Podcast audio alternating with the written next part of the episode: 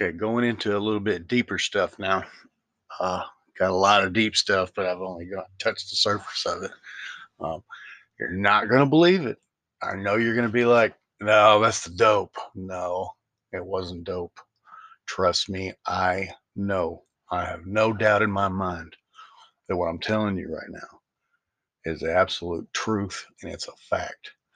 It is not something my imagination came up with. It's not something I I constructed in my brain and fabricated. It's nothing like that. This really, really, truly happened as sure as I'm talking to you on this podcast. So I'm walking down the road. I'm in Everett, Washington. I'm walking down the road and um, I got my headphones on. And I think I was listening to some Van Halen or something, Unchained by Van Halen. I think at the time. I'm not positive, but I want to say that. I don't know why. But I'm walking down the road and uh, I think I was on Highway 99. Um, walking down the road and there and it's like late at night and there's this pile of people at this one bus stop just standing here and the buses have stopped running and i'm like what are they doing just standing there it was kind of weird but it's like they weren't homeless they were dressed nice they're just standing there but the buses had already quit running a long time ago at the time um, so i continue to walk and uh, i'm trying to halfway ignore what's going on around me because there's too much information to take in. You know, it's just too much. So walking down the road and listening to my headphones when all of a sudden my radio, the the station stopped being a radio station and my grandmother what it sounded like my grandmother giving an interview about me. Something along the lines of Sean was a good boy. He he had his problems. And this was like an interview someone was doing with my grandmother.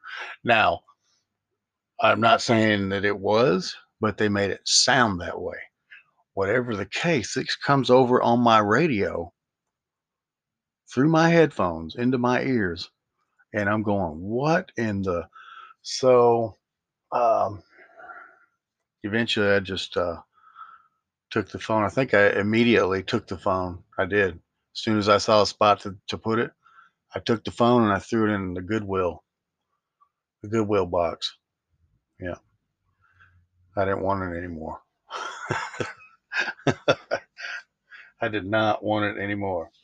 Nope. That was the, I think that that was one of the times that set me off. I didn't want my phone anymore it was rather upsetting. I'm like, what in the world? You know. Anyway, that was crazy. I know how it sounds, and I know it, you think to yourself, "No, well, you if you were using drugs and then your mind was altered." No, not so much so that I couldn't understand what was going on around me. You can believe that. Yeah.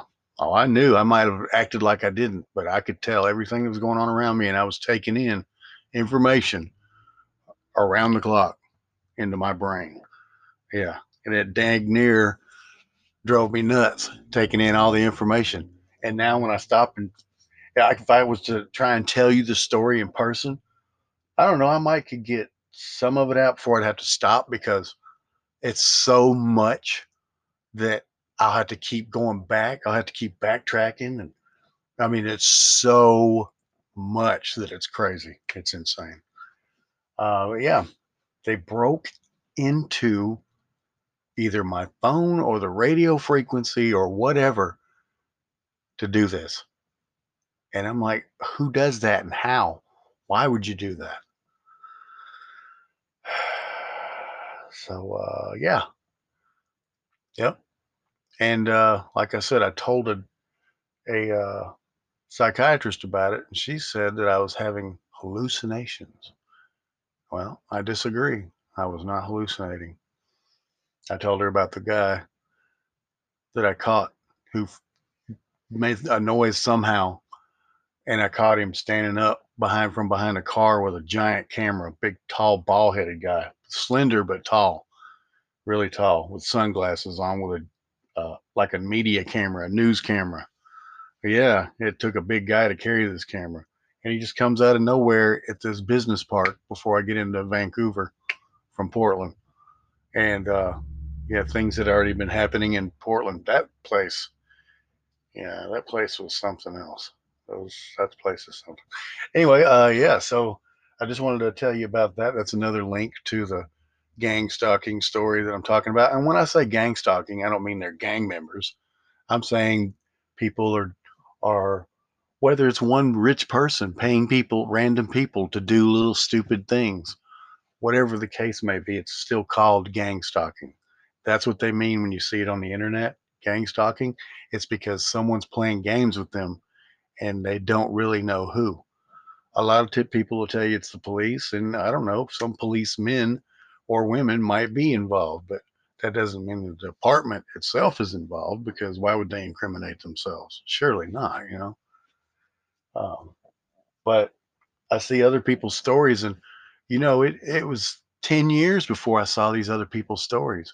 Ten years of it happening to me before I finally found it online. I didn't know what it was even called.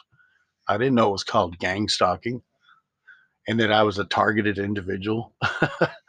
but uh, um, I'm not really. I guess I am reflecting on it. That's about it. I'm not.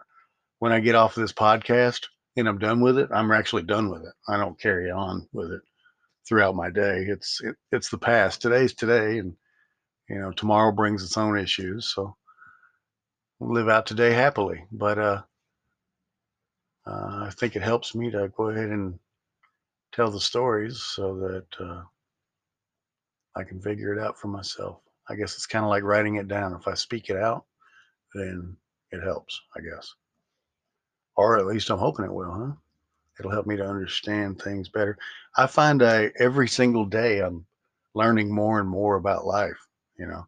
I'm learning more about not being so angry at people that do things to you, you know, because that's not going to get you anywhere. That's not going to that's not going to make you happy in any way to constantly hold anger in your heart, fear in your heart, or whatever it may be. Yeah, let that stuff go. I am. I do. I let it go. Can't hold the anger in. The only time I get upset nowadays is when a new uh, video comes out of the police uh, pulling the WWF or shooting people or whatever they're doing at the time. It that it gets on my nerves, but I'm starting to be able to live with it more because I didn't ever keep up with the news. Um, I knew how they had treated me in Memphis, Tennessee, but I didn't really keep up with the news, and I didn't for a long time. Um, so I didn't really know what was going on in the world except where I was at, and I thought that's what the whole world was about. But I didn't realize when you move, you can move somewhere where it's not all about uh, pulling up on people and staring at them to see if they're a suspect that you're looking for and then driving off or IDing you every time they see you or, you know, throwing you in jail for suspicion of something. Yeah, it's, or, you know, anything. You just, it gets so old after a while. It gets old. And uh, I realize the whole world's not like that, you know the whole world's not like that. Well, these people that tried to gang stalk me, they were uh, they wanted me to think it was my family or something lying to me. That's what they wanted me to think. And I still think my family knows something they're not telling me, but that's their business. They don't have to tell me anything they don't want to because that's their business. I'm not going to ask them any questions. I'm not going to sweat them. I've already asked enough, and and I'm done. I'm moving on with my life. Um, things are still going to happen that I don't like. People are still going to play games in the street while you're driving. That's just going to be anyway. Whether they do it on purpose or not, you're still going to have, you might have one day where they do it on purpose and three days that it was just idiots that don't know how to drive.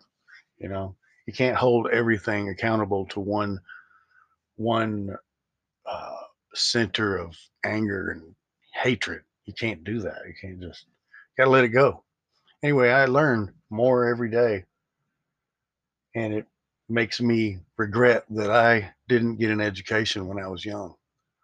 You know, after sobering up, I regret that I could have got educated.